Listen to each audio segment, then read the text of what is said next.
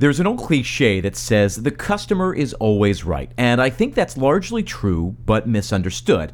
See, we often forget about the second part of the quote, right? And the whole thing goes something like this The customer is always right, they're just not all your customers.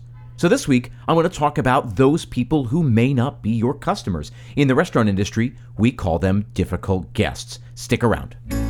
There's an old saying goes something like this You'll only find three kinds of people in the world those who see, those who will never see, and those who can see when shown. This is Restaurant Strategy, a marketing podcast for anyone who's looking.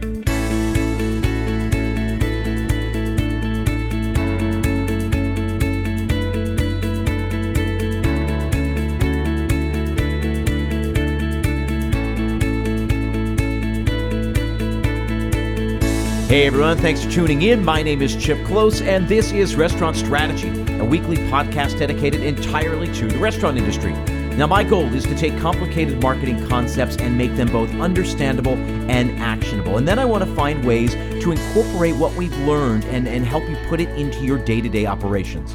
I want you to change the mindset you have about your business, and I want to challenge some of your assumptions you have about this industry. By the end of each episode, we come up with a few key insights, and then we always finish up with an assignment. I always try to leave you with a short, actionable task, something you can do right away to start implementing some of the ideas we talk about here on the show. Because, as I always say, information is only as valuable as the action it inspires. Now, Today's episode is brought to you by Ovation, the actionable guest feedback platform that actually drives revenue. Are you frustrated by unfair online reviews? Are you sick of not having control over uh, the delivery experience of your guests? Are you ready to get actionable feedback and drive revenue? Restaurants from coast to coast trust Ovation to do just that. Recently voted the number one guest feedback platform in a nationwide restaurant owner survey, Ovation uses an SMS based survey as a digital touchpoint that has redefined guest feedback. So, if the experience was great, your guests leave an online review and then are automatically invited back or urged to convert from third party to first party ordering. If it wasn't great, you're immediately notified so your team can resolve issues in real time.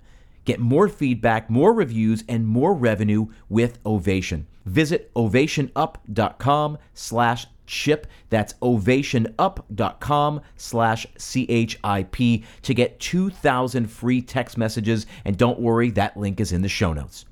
Now, a friendly reminder that Restaurant Strategy is on Patreon. The community continues to grow. There are four different tiers of membership. Each one has a bunch of perks included, but each level grants you access to our new private podcast, The Daily Special.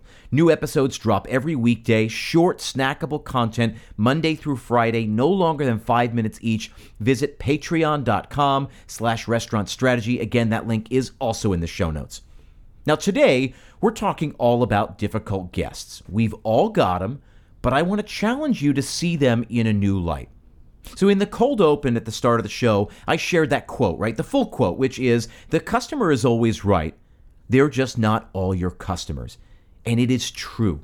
I want to take this apart piece by piece. And by the end of this episode, uh, you're going to think differently, I think, about difficult guests.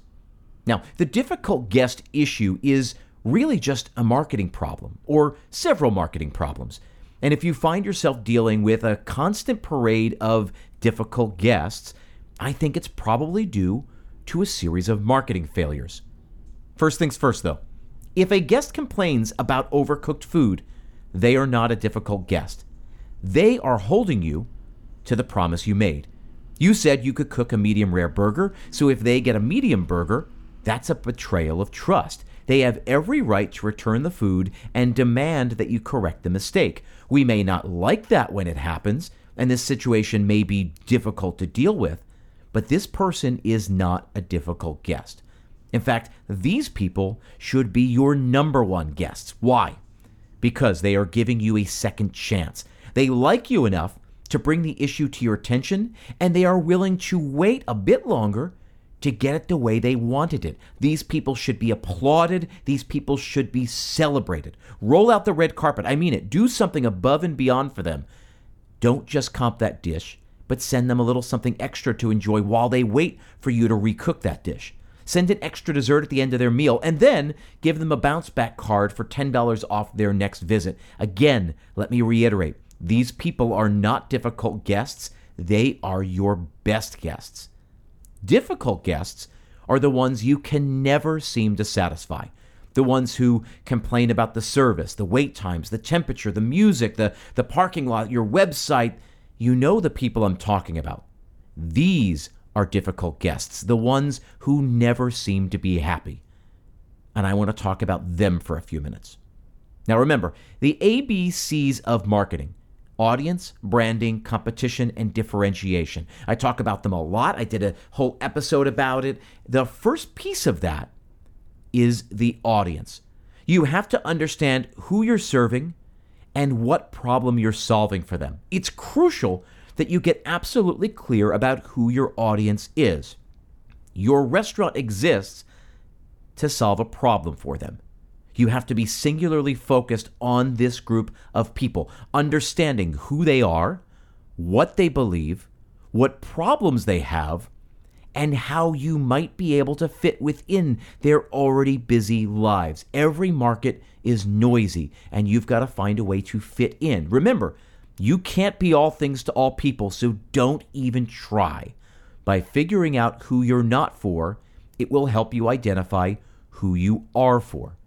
And now remember a while back, I told you the story about a Greek steakhouse I was working with here in New York. Cool space, great food, clear point of differentiation. I've never seen a Greek steakhouse before. I was really excited. I thought it would be fun to work on, and and that didn't end up happening. Why? Because when I asked, "Who is your restaurant for?" they responded by saying, "Everyone." Your restaurant is not for everyone, nor was theirs. This restaurant of theirs, right, this Greek steakhouse, was sort of clubby with dim lighting and loud music. They wanted to create a, a bit of a scene. So it was not going to be a place for retirees in the neighborhood. That's not the kind of experience that those people are going to enjoy. Likewise, it's probably not going to be for young families, right? Couples with uh, with young children. The lighting and the music made it a no-go for let's say both of those groups. Likewise, it was expensive, right? So we could rule out a whole group of people simply because they couldn't afford a meal like this. And again, that's good too, right? You figure out who you are for by figuring out who you're not for. We want people who can afford the experience we're crafting. We want people who like the atmosphere, the music, that, that see and be seen vibe uh, that, that we were creating at the restaurant. If an elderly couple comes in for dinner, they're going to ask for a flashlight. They're going to they're going to ask that we turn the music down. They are not going to be happy next to let's say that large party of guys at the table right next to theirs. So yes, they're going to complain and not just to you, but they're also going to complain to their friends, their family and on and on and on. Do you see now how this becomes a marketing problem? The guest is always right because they're entitled to their own opinion. If they don't like loud music, they're right. It doesn't mean other people won't like it. It simply means that those people don't like it, and it means you're serving the wrong guest. They wandered in for dinner expecting one thing, and the experience you're crafting is something else entirely. This is why I always start with the ABCs of marketing. Every time I work with a new client, it is the foundation for everything we do because it helps us identify who we are and who we're for. If you know who you're for, it helps you attract those people. If you know what you have, it helps you communicate your value to people who will love what you have. So if you're having a problem with difficult guests, it may be because you're not being clear as to who you are and who you're for. This is largely the problem with restaurants that try to be all things to all people. Instead of doing something well, they end up doing everything poorly and you're not really giving anyone exactly what they want. Uh, you're just trying not to offend the greatest number of people. And that's not how we market. This is a recipe for disaster. So, okay, then, then what do you do with that? How do we solve an operations problem through marketing? Well, I'm going to give you a playbook for how not only uh, to deal with difficult guests, but also how to start shaping your communication strategy so that you limit the number of difficult guests you do get. All of that after a word from another one of our sponsors. Now, there is no better marketing than word of mouth, like a, like a recommendation from a, a, friend or a family member. The restaurant funnel sales system is built with that principle in mind, guaranteed to deliver new guests to your restaurant. They accelerate that traditional word of mouth process utilizing both paid and organic channels. Restaurant Funnel will help you generate leads, will help you turn those leads into contacts, and then convert those contacts into actual guests that will rave about their experience. Through engaging, personalized, and measurable communications, those guests are nurtured into becoming superfans. To get started, they offer a free marketing report card for your business. Visit restaurantfunnel.com slash chip to learn more. And of course, that link is also in the show notes. As promised, I want to bring this episode home by giving you some actionable advice, ways to deal with difficult guests, ways to turn those guests around, and then how to save yourself the headache in the future by making sure you're reaching the right people. To do this, I want to work backwards. Number one, right? How do you make sure you're reaching the right people? Well, it starts by knowing who it is you want to reach. It cannot, cannot, cannot be overstated figure out what problem you're trying to solve, and then just solve that. Right? So a, a locksmith knows exactly what problem they're trying to solve. I'm locked out of my apartment.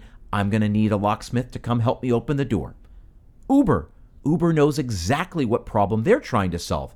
I need to get from point A to point B. Uber is going to provide transportation for me to get there, for, for anyone to get anywhere, right? They know what problem they're solving. Now, whether you like it or not, restaurants work the exact same way. Now, yes, it's a bit more complicated, I'll grant you that, but it's much closer to the locksmith model than we sometimes like to admit. As an exaggeration, uh, I'm gonna I'm gonna give you an example, right? So now, if I'm taking my wife out for a nice dinner to celebrate our anniversary, I'm not going to the pizza shop at the corner. I'm booking a table at the fancy new restaurant that just opened.